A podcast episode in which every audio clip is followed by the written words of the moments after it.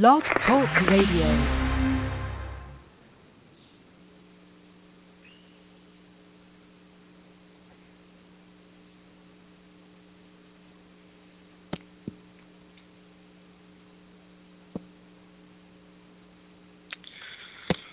Well, there's supposed to be music playing now. Hi, everybody. This is uh, Candy and Company, and you're actually supposed to be hearing uh, Under Pressure by David Bowie, but uh, here we go. Yes. It's a long way from heaven, Candy. I'm playing. I was under pressure,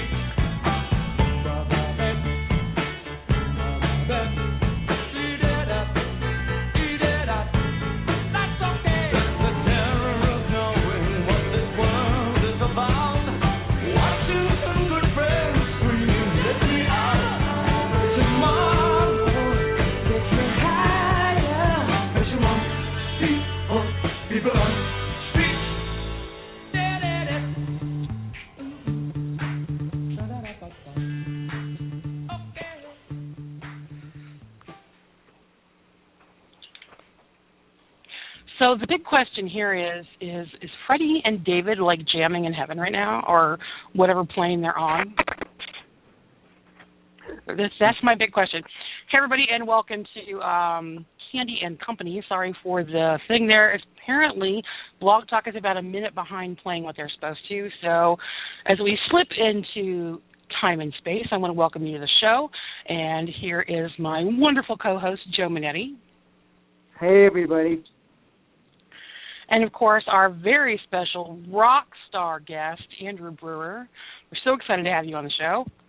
Oh my gosh, I'm so excited that you're excited. And you know the thing, as we talked about, the blog talk woman is kind of has a passive aggressive this kind of thing. And I think she purposely did that because I called her out on her thing. And uh secondly, if the music had to come from a long way like another world, it would make sense that it had a few seconds delay. Oh, you know what? That that makes perfect sense. And actually, we're going to kind of get into that about David Bowie here in just a minute. But my first question is, I want to talk just a little bit about um, his latest album, which was released on his 69th birthday, Black Star.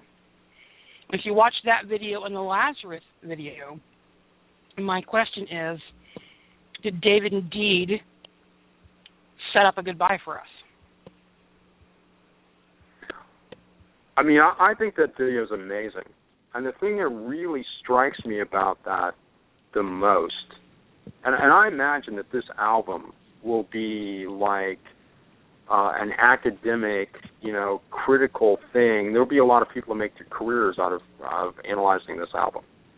Um, right. You know, when you when you look at when he was trying to write, you know, and he would get his ideas, and he was like in a hurry, and then it just drifted off the page. I found that fascinating because it's so common for great artists to be in the midst of their kind of like magnum opus and be afraid that they're going to die. I mean, this is a theme that comes up over and over and over throughout history. And you know, when he goes back into the cabinet, and I mean, the the metaphors with this, when you think about it in the context of someone, you know, kind of a life or death kind of issue, and you know, with the even the the buttons on his eyes, and you know, I mean, that's a traditional thing yeah. for death. I mean, it's it's fascinating. Mm. He's such a genius and su- such an envelope pusher, and um, but I mean, it, it's an amazing thing. And you know, Lazarus, and you know, raising from the dead. I mean, even the the lang- you know, the the the context, the mythology, or the, the historical context of, of Lazarus, and I mean, it, it's amazing. I mean, it's truly amazing. Um, but but I think that I, I think there was a very conscious. Um, I mean, he had been into Gnosticism and all sorts of things even when he was young. You know, back when he even before Ziggy Stardust and all that back in the early 70s. So, so he's had these motifs in his head, I think, for a long time, and he's very conscious, or seemed to me to be, very conscious of this duality, life and death, and art, and you know, I mean, it, it's an amazing, an amazing artist, a transcendent artist. But yeah, that that video is off the hook, no doubt. Yeah, I really, And, you know- I really like it. Yes, and, and- and the thing about David Bowie that that struck me, he he expects he, first and foremost, he was a performer and he expressed everything through his art, and I think that even as he knew he was, I think he did realize he was reaching the end. He made his his his departure, or well, for him, you know, the next phase, a work of art as well through the, through his his last swan song, he made even his his physical departure a work of art with what he did. It's just it's amazing. Yeah, I think I he's mean, pretty you- much been. Um, go ahead. I mean, when you think about artists who who really put their connection to their art.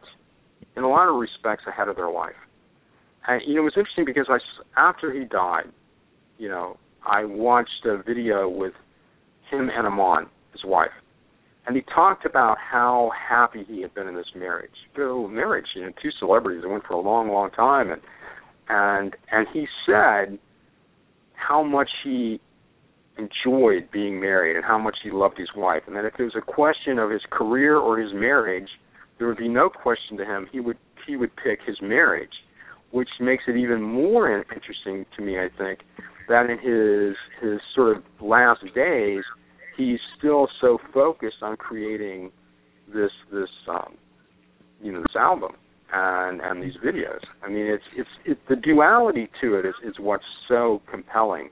And and David Bowie always reinvented himself. I mean, you can look at a lot of artists, Madonna, you know, a lot Yeah, of people Absolutely. who have have utilized his his uh, sort of template.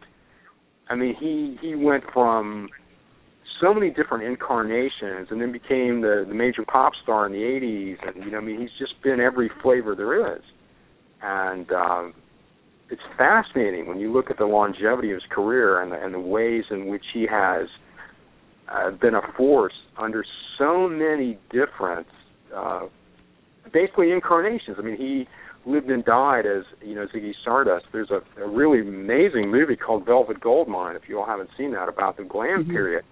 And Right. Brian Slade is basically David Bowie, right? So, and he's killed on stage, and he reinvents himself as a sort of bland pop star. Well, that's metaphorically what happened with Ziggy Stardust, and he became David Bowie in the '80s and did Let's Dance, and you know, it's, you know, he becomes mm-hmm. like different. I mean, it's just everything is every every album is like a whole new world. It's very interesting, I think. And that was Yeah, I mean, amazing when it- he Go ahead. Oh, it was just amazing that he he he, he zoomed to fame with Ziggy Stardust, and then the incredible move to to kill him off, so to speak, and recreate himself again. It was it was astonishing. He really was influenced, I think, by uh, in 1967 um, when he met the dancer uh, Lindsay Kemp, and he got into performance art and and and the London uh, Dance Center that really, I think, heavily influenced his his, his focusing on imagery and incorporating that the whole the whole glam rock thing and everything that he did with image changing. I think it had a profound influence on him uh, on his consciousness of the importance of image artistically, and um, he was he just seemed to constantly be reinventing himself. And I think kind of this this last phase, this last transformation, was part of I, I just get this feeling that was part of his sense of immortality, that you never really die off, you just become uh, something new. Yeah, well, I mean that goes very much Right. in you know, I mean Candy's familiar with my work with reincarnation and you know, and if there is something that reincarnates, there has to be some vehicle for for transmission and have to me it's an emotional style, there's sort of an emotional template. Yeah, I mean, you know, back in the sixties when he was doing that though, you know, he was doing mime and he was studying to be a mime, right? So he was Yes. doing things where he was using Yeah. mime and and all these, you know, sort of commedia dell'arte and a lot of different things, you know, Yeah. different, uh, you know, formal components. And he was doing experimental films, and he made an album that really didn't get much attention, and and uh, Right. you know, it's it's interesting. I mean, he, he's just he's just fascinating in every way. Um, Yeah, I mean, well, I you know, his- kind of boring way to put it, but Yeah, his first album, uh, The Man Who Sold the World, of course, gave us Life on Mars, and Ziggy Stardust, not only the character, but the song. I think those were two of the bigger hits off of the album. Um, you know, when we talk about Ziggy Stardust, the thing, one of the makeup aspects of Ziggy, Stardust was the gold circle about where the third eye is. You know, do you think that that was intentional or accidental? I mean, I think everything that he did was intentional.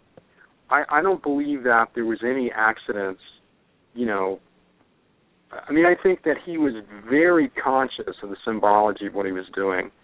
I mean, I mean, I guess all artists, especially someone that is creating at such a rapid pace and doing something different pretty much every time. Stylistically, he was influenced by, you know, this uh, electro stuff in Berlin in the '70s, and, and a lot of things that you know, other Mm. you know, we hear things in his head and transmute them.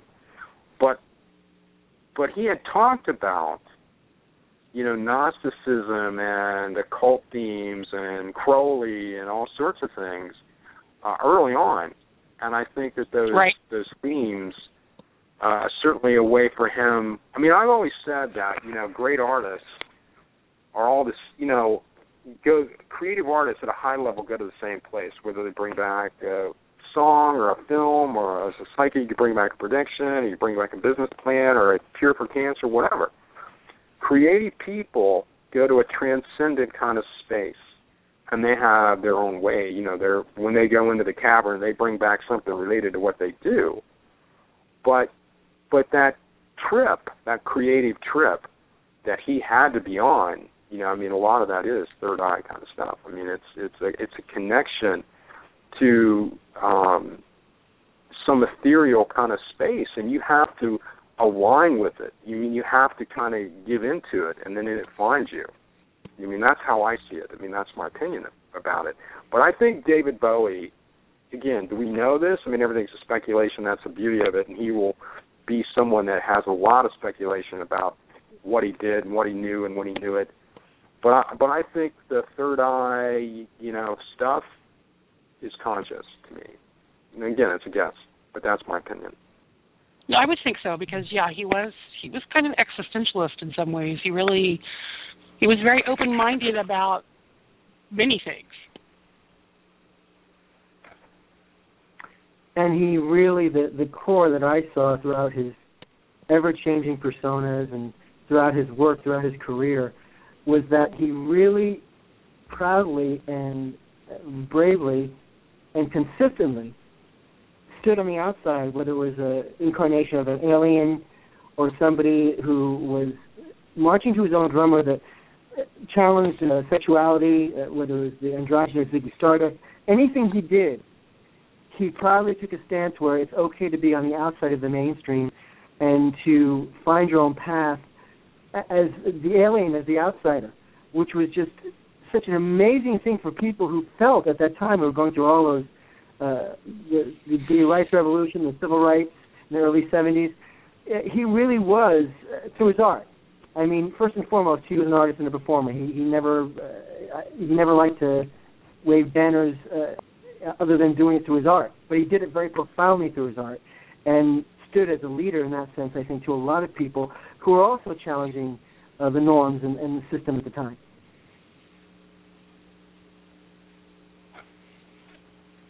Well, I mean, Yeah, yeah, I he's think- a risk taker. I mean, and and a rule breaker, and um, there's just so much happening with him.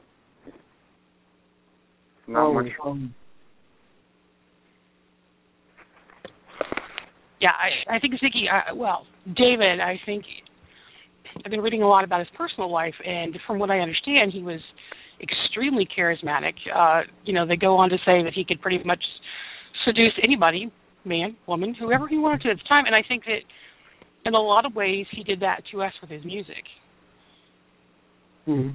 You, know he pulled us in with his artistic creativity. He pulled us in with his charisma, and I think that him being ever changing was was like his sexuality in some ways. He was very fluid.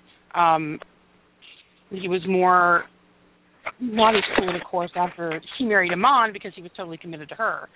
Um, but I think that his creativity really gave birth to a lot of things. I mean, it helped. Um, he was the first out artist. He, you know, came out with the Ziggy and the androgyny. I just think that he was a leader in so many aspects that maybe people don't even realize that he was. Yeah, the other thing too, when MTV first popped on the scene in the early '80s, there's a famous interview that he did where he asked them, "Why are there no black artists on your shows?" Yes. You know, why are you Yeah. only doing, you know, like hip hop stuff at four in the morning or whatever? Uh, all these amazing artists who are not, you know, Duran Duran or whoever you have on right now, why are you not playing them? I mean, so he's making these kinds of statements. You know, he made it. I mean, you could say in a lot of respects that he did as much for bringing gay and transgender culture to the forefront as anybody. You know, Mhm. with with what Yeah. he did in the seventies. So and challenging us to to accept diversity and value it as opposed to uh, mainstream. Uh, he really, what strikes me about him was that you look at his background and the studies. You know, you you you referred to it earlier, Andrew. I mean, he he really did study his craft as an artist. He really took his art seriously, and he used that to embrace the beauty of diversity through art and that's that's the, the the running theme that I see through everything that he does. Uh, but he did it. He, he he didn't do it. He took risks. I wouldn't use the word that he did it uh, recklessly. I, he he did it with he did it with substance.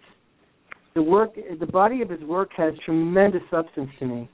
Uh, that shows somebody who really did research what he was doing, who really did understand all the aspects and nuances of, of art, mime, dance, uh, image, the imagery that he used. It, it, he was really profoundly uh, committed to to work as an artist. Yeah. Yeah, that's I mean- I think I, I agree without a doubt.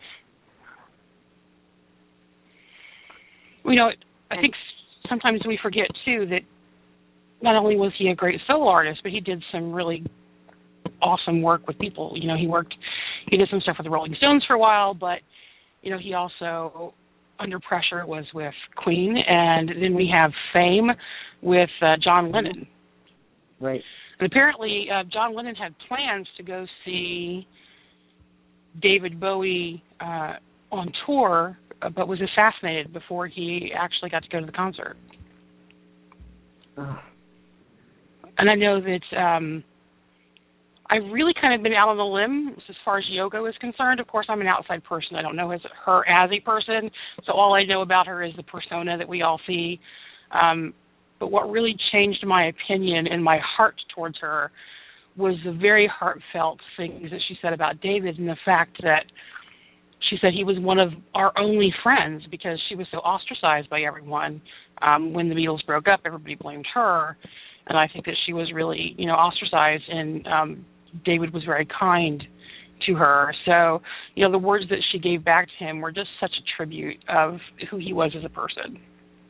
mm. It's it, that's that that really is significant to me because uh, the the impression I have of David too. Uh, and David Bowie was uh, uh, someone who traveled the, the road less traveled very much on his own, but there, there's moments like that that you're talking about where his loyalty to the people that he was loyal to it was profound.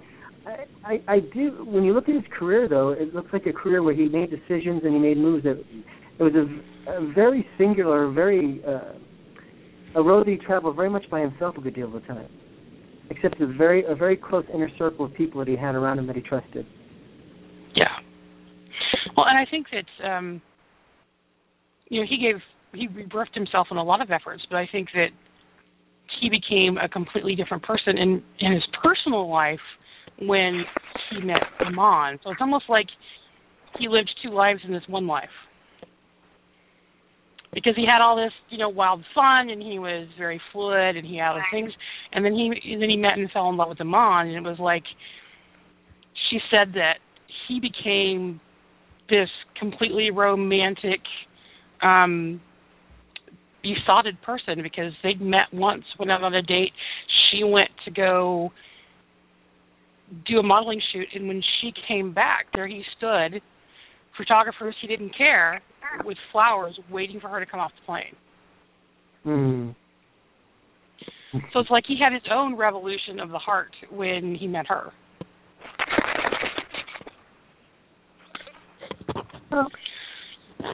There's Andrew, romantic side to um, David Fancy. I'm sorry, go ahead. There's a romantic side to and a, a sensual and a a side to everything he does on top of everything else that he he brought to the forefront so beautifully. Well, again, I think it's amazing that he had this relationship with her that was so powerful and lasted so long. They had a child together. These are both very famous people, both incredibly stylish people, a very beautiful couple. Uh, and you know, again, he said if it came down to my career or my marriage, this is a man that was so pro- prolific in his career that he would have given that all up in order to hang out with his wife. You know, so again, this is a man that didn't just come and just create albums all day. I mean, he was doing things, he was experiencing things, and, and that experience impacts the ways in which he creates his art, both as a musician, both as a, a visual artist. You know, certainly Mhm. in the ways in which he created videos. His videos were incredibly innovative. You know, I don't know how much input he had into those, but I'm assuming quite a bit. Uh, Yeah. and yet, the, and the way that other artists, I mean, we look at like Scott Weiland, who recently passed, uh, talks Mm. about the influence he had. Madonna just, you know, had this big like teary thing about him when he died, and you know, she's got this rebel heart thing, and you know, she says that the original one is is David.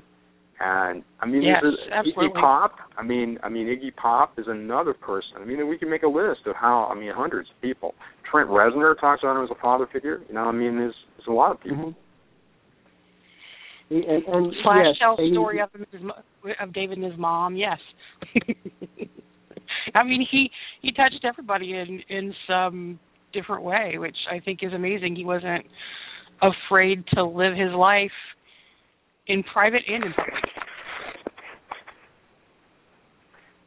Well, yeah. Well, even during his school days, the stories were that he was uh, noted for his incredible artistic ability uh, with, with uh, um, as a dancer. They noted early, and and he began singing. He was also known for very being very defiant and getting into brawls consistently. You know, he never shied away from from striking up a fight when he when uh, the moment came. Uh, and, Over uh, girls, at, yes, uh huh. he was definitely a fighter in his own way, and through his art that comes through too. But he he he never shied away from standing up for what he believed in, and I think he, he Right, and and that's actually you know people think that he has two different color eyes when in fact it was an injury Right. when he was 14 and got in a fight with his best friend. Yes He got punched in the eye, so his eye was permanently dilated, which is Right. what makes it look like there's two different colors. never healed correctly, right? Yeah. Well, I don't know that he would have been Bowie without it. I mean, that just lent to his uniqueness. Mm. I mean, it also is interesting uh, from a metaphorical standpoint when you think about there's an injury to his vision. You know, what I mean, yet he he there's a compensatory action of that, right? So he has this funky thing with his eye, he gets hurt, but yet it becomes a defining characteristic of him. His his ability to see is impaired, yet we think of him as someone who has tremendous artistic vision, who's transcendent. And his last album, we think of he's like talking from beyond the grave, right? You know, I'm in heaven. You know, I mean the the. I mean that's a powerful thing, you know. This is a man that just died. I'm watching this video, and I'm in heaven. I'm like, whoa, dude, you know, this is this is awesome. This is this is really I think amazing. so. So, um, um, is David a- around? Would, would he come through maybe and and Well, I mean, I'm not going to try to channel. I'm not going to try to channel David Bowie. I mean, that's in a lot of ways kind of disrespectful to David Bowie. I think.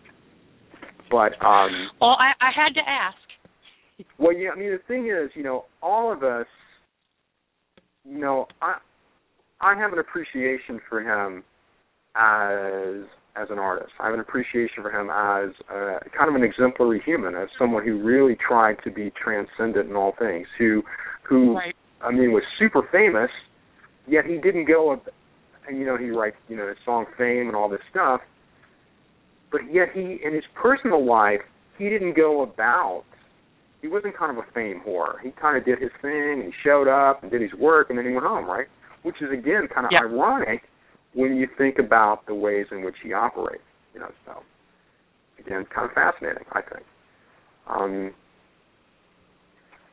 he he's not gonna he's not gonna be one that uh, is easily forgotten. And you know, and I had written when he died that you know if I try to go back and audit all the people that I've listened to over the years, I would say that David Bowie is probably the number one artist over forty some years uh, of the people that I've played the most. You know, so you know, that's intense. You know, that's that's, that's a big deal. And, and I'm sure that a lot of other people say the same thing. And on top of his work as a musician, I mean, I I'm equally impressed by his work as an actor. Uh, Yeah, I mean, he has a really amazing Yes. body work as an actor. In, in film and on Broadway, in The Elephant Man on Broadway, uh, these incredible independent counterculture films, The Man Who Fell to Earth, um, The Hunger. I remember him in The Hunger, playing the, the vampire with Catherine Deneuve. Uh, just incredible work, uh, consistently, consistently. The top of I, I thought his performances were amazing, and his choices too. Always, even in film with acting and on stage, he played people, uh, characters who uh, were either aliens or people who were st- grappling with being on the outside, who but they were also as in, very charismatic, very powerful figures that that drew our attention, despite the fact that paradoxically they, they were also people that were shunned and that were on the outside that were not allowed to be a part of the, the main culture. Uh, It, it's a consistent theme throughout everything he does, and I think that's what makes him really immortal. Uh, he he played. There's always that quality of I'm from another place. Everything that he does. Um, Well, I mean, and I, There's a generation of people, like I just talked to a woman not too long ago, a couple of days ago, who didn't really wasn't familiar with his work as a musician, but knew him from Labyrinth, right? She'd probably seen him when she was a little girl, right? So her Yes. experience of David Bowie was with him being in Labyrinth. She didn't know he was a musician prior to Man on the Moon, which is like again fascinating to me. So so he's he's hitting people on all cylinders. And again when we look at it as you lead a certain kind of life, right? You you try to make your imprint on the world. You try to to leave more than you than you brought. I mean, I mean, David Bowie came from a kind of a dysfunctional family. There's a lot of schizophrenia in his family. His half brother Mhm. was a big influence on him, and he, I think, was committed. If I if I Yeah, remember that was. correctly, and Terry, I think, was his name. I think he was, you know, had had introduced him to like the Beats and Kerouac and all those people. Uh, Mm. and then he had his own kinds of issues, and I think when we look at art as a way of transcending limitation, as a way of trying to, you know, deal with emotional, let's say, disharmony, then he was able to transmute that emotional disharmony or whatever tendencies he might have had towards psychological kind of funkiness into his art. And um, you know, it's probably true of all of us. Certainly, you know, it's true for me, I think. And um, so you you use that family dysfunction to try to move forward best you can. So Yeah, well, you know, being an '80s child, Labyrinth, of course, is probably my favorite piece of work that he did. Period, because that character, the Goblin King, was just so stellar, and it was always okay. That's cool. I mean, he's supposed to be a bad guy, but he's like too cool, so you like him better than you do the other people because he's just that cool. I mean, he really played off that character very well. Well, and you know, about in that same time would be when his Let's Dance album came out, which brought, you know, David Bowie probably out of my peripheral vision and into the forefront for me because that would have been my budding years right there. And, and so here was this really fun album. that had Let's Dance on it. It had, you know, China Girl on it, um, Modern Love. So all these fantastic things came out. Uh, again, as he reinvented himself really in that 83 album. Yeah, I mean, he became a pop star. I mean, that that album is really amazing. Uh, I think because it was the beginning of MTV. MTV came along, and you know, there was a time when you know I'm old enough to remember when MTV started, right? And where it played music video. I mean, it really was about music video, and that sort of revolutionized things. And then there became this look, you know, Culture Club and Duran Duran and and Madonna. There were certain kinds of staples, the Bangles of of MTV so David Bowie had probably been so out there that he wouldn't have ever gone on MTV, you know, in the '70s. But then he comes in in these little, you know, his little, you know, suits, and he's all stylish. And he's got Stevie Ray Vaughan playing guitar, and and um, he has this album, man. And it's just amazing, right? And he has these huge tours. I remember uh, my girlfriend at the time had been, you know, had just gone to see him when we started dating, and it was like this major like the Rolling Stones, and it was just a, a huge tour. So within the, you know, if you look at the '70s, every couple of years he's like somebody brand spanking new, right? And here he is in the early '80s, and he's all Mr. Pop Star. Well, I mean that is amazing, right? I mean it's amazing, right, to me that he had been so boundary pushing, envelope shredding, yet here he is, major pop star like you could take like an eight year old to go see him, you know, just ten years after Ziggy Stardust blew everything up. You know, so what do you really do with that? Again, an amazing artist. Um, I mean, we're probably not doing him justice, but uh, he impacted so many people. And again, I think that there's a religious context. I think as we start to go back, and the thing I think is also fascinating with with his entire body of work is this last album especially when you look at it that he knew about he was dying and, he, and it comes out right as he's dying and and uh you go back and analyze that then you say oh were, there hints before were there things in other albums you know 10 years 20 years 40 years back that talk about these same kinds of motifs and i, I think it's going to be amazing it's just going to be amazing. Yeah, People are going to be studying um, this album for a thousand years, as far as I can see. Let's play another clip of uh, David, and this one was actually a pretty talked about video uh, which is China Girl. So we'll see if it starts immediately or if it if it's coming from beyond again. Well, the blog talk woman has issues, so we'll see.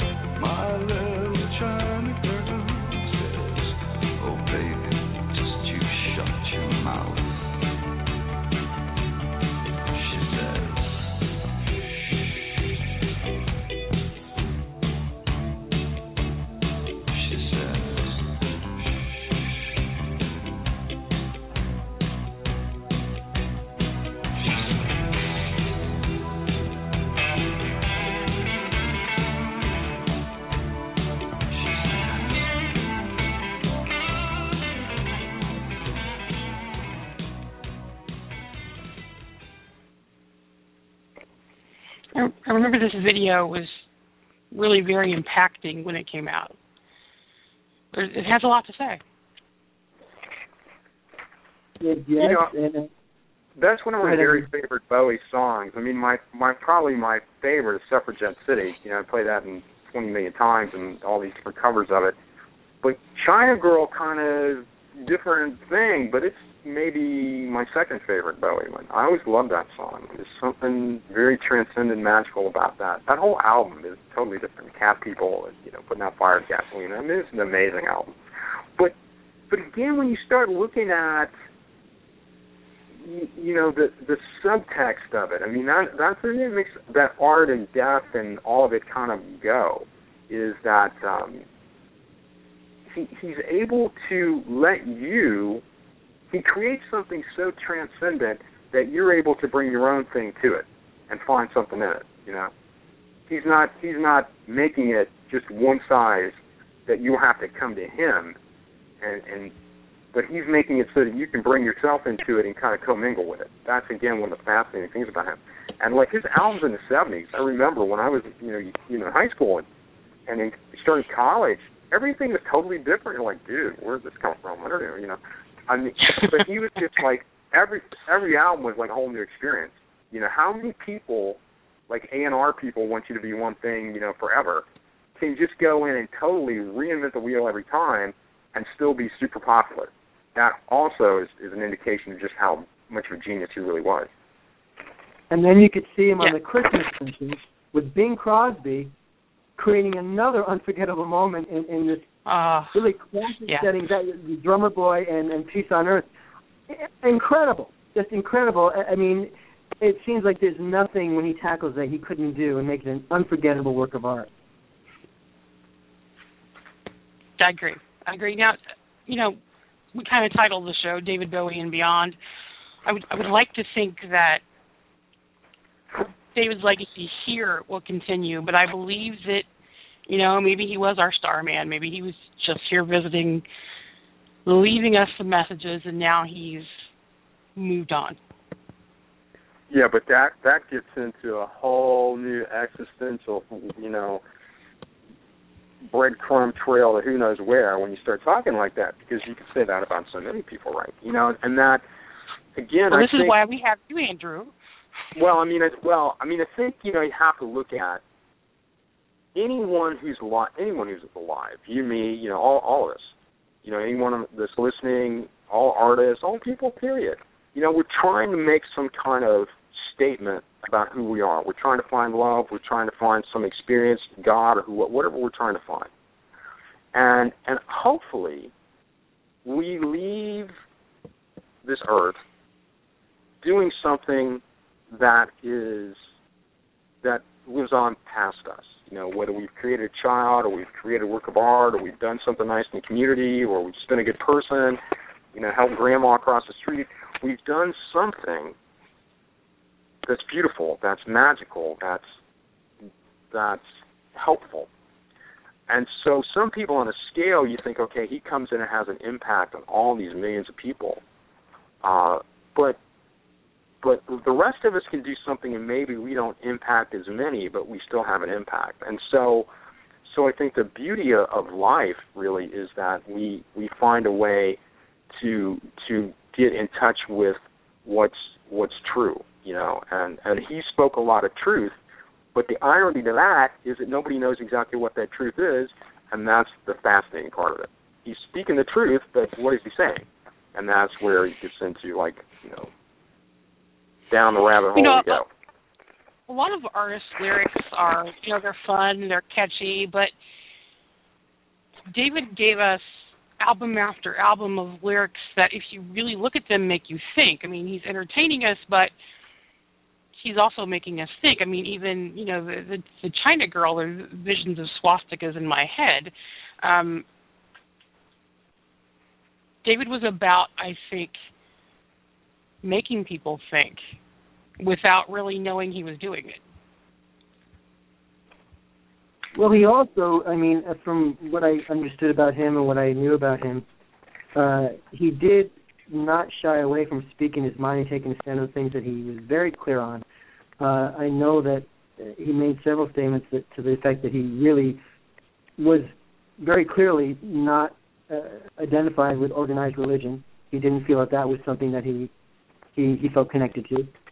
He was grappling with uh, whether he was an atheist or whether there, there was an, uh, a being he believed in near the end.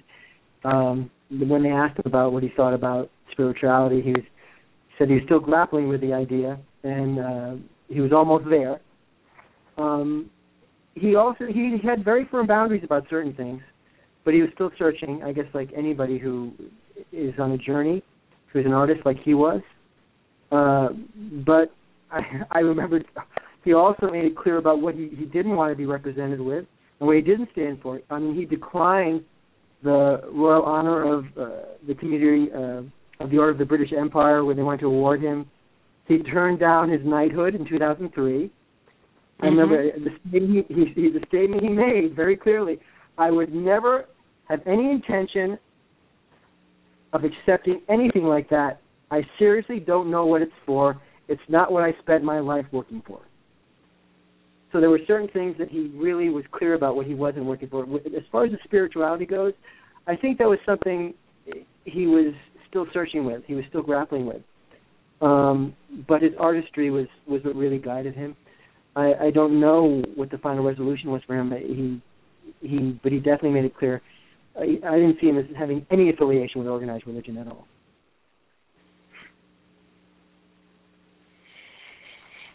No, I don't think he did either. From from my knowledge, that he did, but you know, he there was people that he liked that maybe other people thought were were bad, and he really didn't see it that way. I think he was very, like I said again, open to many things. It was like he started out that way, just that was who David well, was. I think a lot of spiritual people, right? Candy are are kind of syncretic. They steal from a lot of different places. I used to always joke mine was a mixture of the Sufis and Russian Orthodox and the Powerpuff Girls. I mean, that was what I used to always say. It was my religion. It's kind of this, you know, all thrown together. You know, uh, you know, uh, uh, uh, Chemical X or whatever the thing was that the Powerpuff Girls had. You know, what I mean, so um, so as an artist, he's got to be touching religion he's got a lot of themes that are religious, but is there is there like maybe the three of us maybe we struggle to, i just had this conversation the other day right? You know you struggle to find some sort of formal thing that will like any club that will have you. It's like a bad Marx Brothers skit for me trying to find a religion right? Because you know i'm a i'm a psychic. Well that means i talk to the devil. Uh, i believe in reincarnation. Well nobody likes that. And you know i'm i'm very liberal and you know i'm uh, so I blow up a lot of the stereotypes of, of, of things, and so, but yet I'm I'm super motivated and curious about. There's got to be some truth in it someplace, you know, or is there a truth in it? I want to find it. Is that in Christianity? Is that in Islam, Judaism, Hinduism? Is it in magic? Is it in you know any new agey thing you can find? You know, astrology. I mean, so he's going down the same path. He's looking, and a lot of us, and this you two may have had the same thing. It probably didn't have the same thing. I mean, Candy, you're a writer, you know. Uh, you mm-hmm. look at other artists as a way to find religion. That's why there's all these. That's why academics have careers, is they're trying to understand, you know, what this artist was actually saying. Did he have, he or she have some connection to God that we don't have, and he had to speak in code, like because nobody would let him tell the truth, right? You know, or let her tell the truth. You know, right. so um you know, all these all the great poets, you know, the romantics and on you well, know, you I mean the Greeks. I mean it's me, crazy. To me the people that scream the loudest, I'm the one, I'm the only one that's an expert on this, I'm the only one that knows that, are usually the people that don't know anything. And the ones that go honestly, I'm still searching, those are the ones that kind of know more because they're open to learn more. Well, I mean, uh, don't you think that that being open is what it's about in a lot of respects? You know, that so many people. I mean, I think that's kind of a cultural issue we have right now. So many people are closed-minded and come from fear. If we could just be open and embrace diversity, I'm getting editorial here, but the diversity and open to embrace different schools of thought, we might expand our horizons rather than to try to make everything shrink down to some tiny thing you can stick in a stamp and you know, you know, carry with you uh, life's big, you know, and David lived big. A lot of rock stars live big, and uh, right. You know, and in one sense, you say I kind of do that. You know, I have my own kind of whatever well, persona, whatever that is, and, and because I'm trying to with... be expansive, you know, and and and embrace yeah, right. things and not be restricted. Well, the problem with almost every organized religion that I know, regardless of what it is, is um, they put God in a box this is what this is these are the parameters of what I believe, right. and this is the only thing that's allowed to happen. Well, that's kind of a limiting way to live. And the thing is, I always say this about when people try to measure psychic ability. Go, if all you have is a ruler and a thermometer, you think how long something is and how hot it is is what defines it, right? So your diagnostic tools determine what you look for, and it determines the way you describe it because those are the only things you have to measure. So if we have a limited sensory awareness, um, and we only use common sense, which is just ridiculous, right? If we only use common sense to find it, then we're not going to get very far, right? Um, right. Nobody knows. Like, you know, as a psychic, if I make a prediction, you can measure it. It happens, it doesn't happen. I start talking about reincarnation, there's no way to measure it. It's totally subjective, you know. You have to say, does it, is it psychologically relevant? But there's no way to say. Absolutely. It's a theory, right? Everybody has a theory. There's no, the Bible, everybody's got a different interpretation of the Bible so the Bible doesn't tell us the definitive answer. It's right. Place, it's well, I mean, even place, if we think about, um, even if we think about reincarnation for a moment, I, I think that the souls that shine the brightest, so to speak, not necessarily better, but but the brightest, I believe that they return, and I they keep returning. Well, I mean, I, I think I think keep- that absolutely. I've talked about this over and over and over. Musicians are their own unique energy. More than any other group, musicians have a very distinct aura, a very distinct energy pattern. I've written in the past about reinc. Here, here's a fun one. I wrote a thing about reincarnated uh, singers, female singers, and I've written this whole thing about the reincarnation of Buddy Holly, and uh, I can talk about that if you want. But out of all the singers that are out there, who do you think I think is the one that has the most sort of karmic trail, the the one that's sort of the most karmically gifted? Because and I see her as an opera singer over and over and over and over. She's a big pop star, an amazing singer. Um, Celine Dion. No, Joe, you want I was to going try? to go Elvis, so you said girl. It's a girl. It's a girl. Wait a minute. It's not Elvis, honey. It's uh, somebody else. Oh, yeah. You got Um, me. Pardon me? You got me. Christina Aguilera. So when I look at ah, Christina, I, I see a trail into the ethers of musicians. Uh, there are a lot of musicians that have that. But when I look at Christina Aguilera, uh, I see her as an opera singer over and over and over. She's she's constantly doing this. Lauryn Hill is another one that really jumps out. Jill Scott, there's a few of them. Um, when I was, and I'll say the story real fast, it's got nothing to do with David Bowie, but it's got something to do with the idea of reincarnation of musicians. In the early 80s, uh, back before there was a you know internet, uh, I heard this song on the radio, and I'd never heard it before. Brand new artist, and in my living room, I see as plain as day, in my plain as day in the way I see things, Buddy Holly. I'm like, what the hell is Buddy Holly in my living room? Like, so I see this big holographic Buddy Holly's there. The song ends, poof, no more Buddy Holly. Next time I hear the song, comes on the radio, I look up, who's standing in front of me, but there's a vision of Buddy Holly. So the song is like a hit. Then it goes, you know, hits come and go, it goes off. And then I hear this other new song. Never heard this song before. It's totally different than the one before, but lo and behold, Buddy Holly again. Well, this is back when you really couldn't look stuff up. There wasn't a Wikipedia, there wasn't internet. This is back in the early 80s. And I speculated that this dude on the radio was Buddy Holly, that he was a reincarnation of Buddy Holly. And it doesn't normally work this way, but I said, if this guy's Buddy Holly, I bet you he's born nine months after Buddy Holly died. Okay. Life goes and does its thing. God creates the internet. God creates Wikipedia. I go look him up. So Buddy Holly was killed in a plane. I mean, Buddy Holly was killed in a plane crash on February the third, 1959.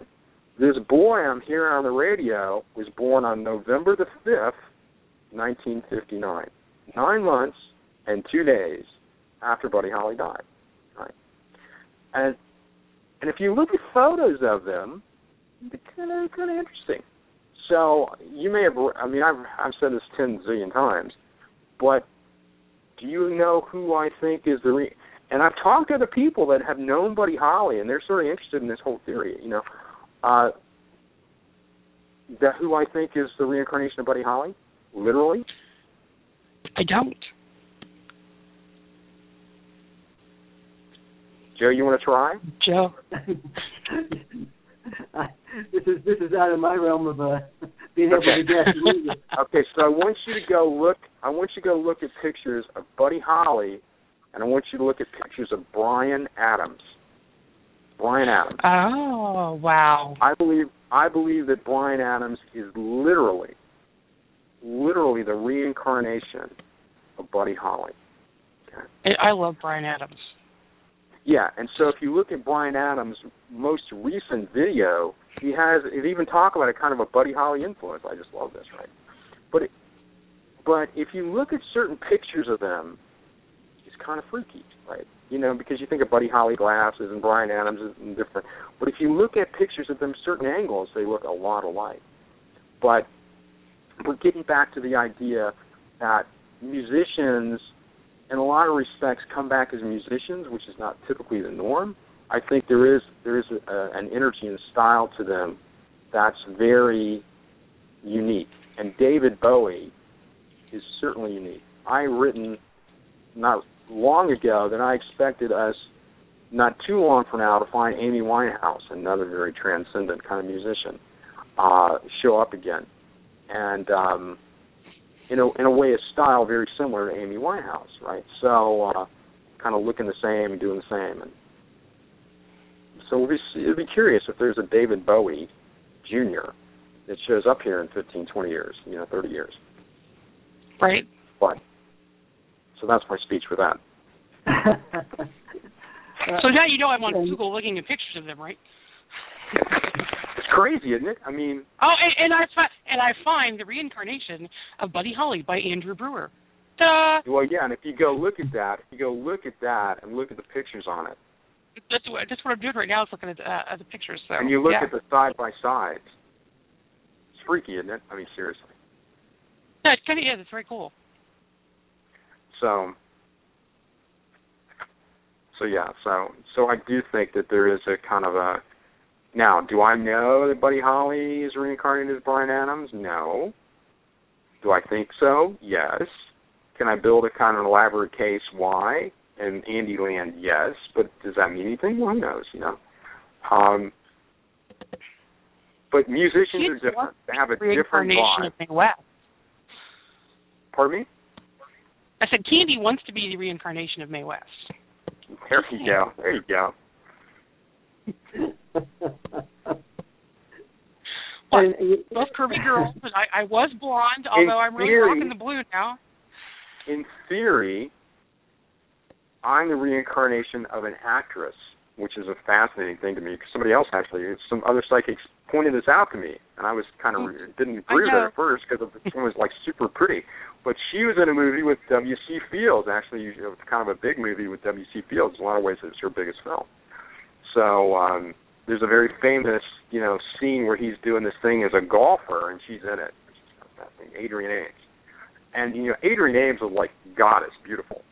And I don't think of myself as goddess, beautiful, but uh, there's a, a man by the name of Adrian, Dr. Adrian Finkelstein, and and he had written this book about the reincarnation of Jean Harlow, and the one that was the reincarnation of Jean Harlow became a friend of mine, and she's a psychic, and she kept telling me this stuff. Other people, and I said, you know, I thought it was an actress, an actor, and then I sort of morphed actress. We could never really find it, and and she kept kind of going this, this, this, and this. And I said, "Is it her?" She goes, "Yeah." I go, "Oh my God, she's too pretty."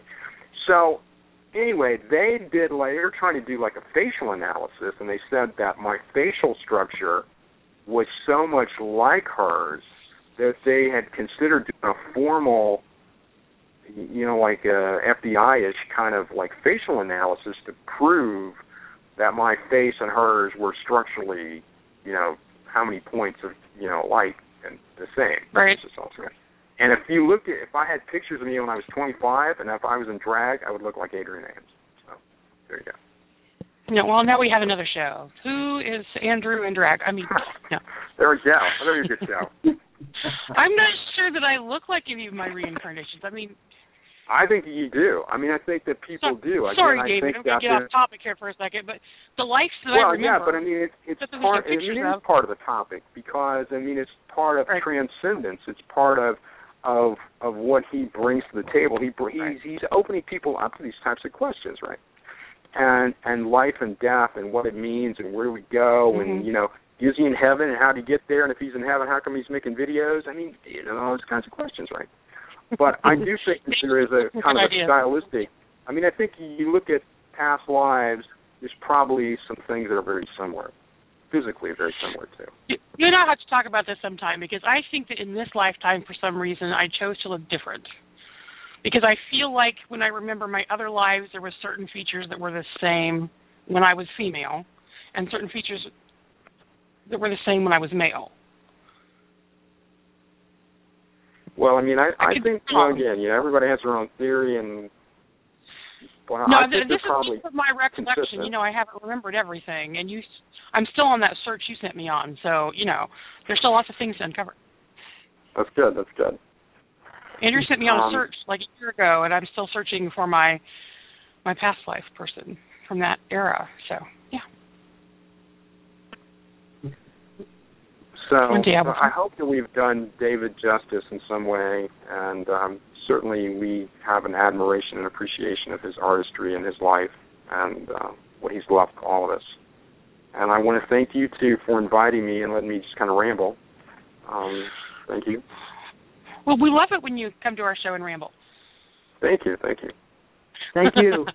I, I think I think the bottom line, for, at least for me, uh, with any of these great figures, these iconic figures, his journey was really uh, cut short.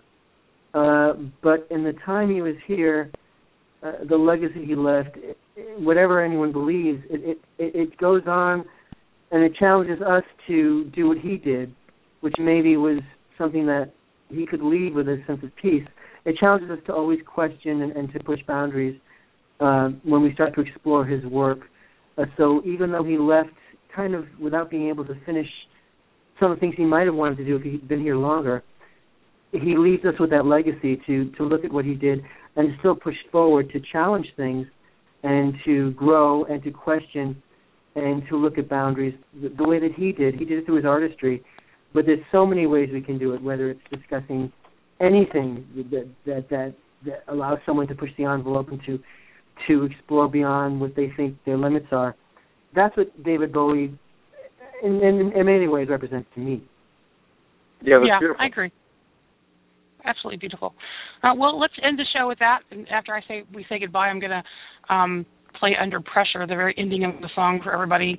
Uh, another great artist that we lost early, uh, you know, Freddie Mercury. So, thank you so much, both of you, for being on the show with me tonight and for talking about David and for just you know paying our respects to him. And thank you everybody that's listening today, everybody that's been in the chat room. I really appreciate you, and we will see you next Wednesday with a new topic. So, good night, everybody. Good night, everybody. Thank you. Good night. Thank you, Angie.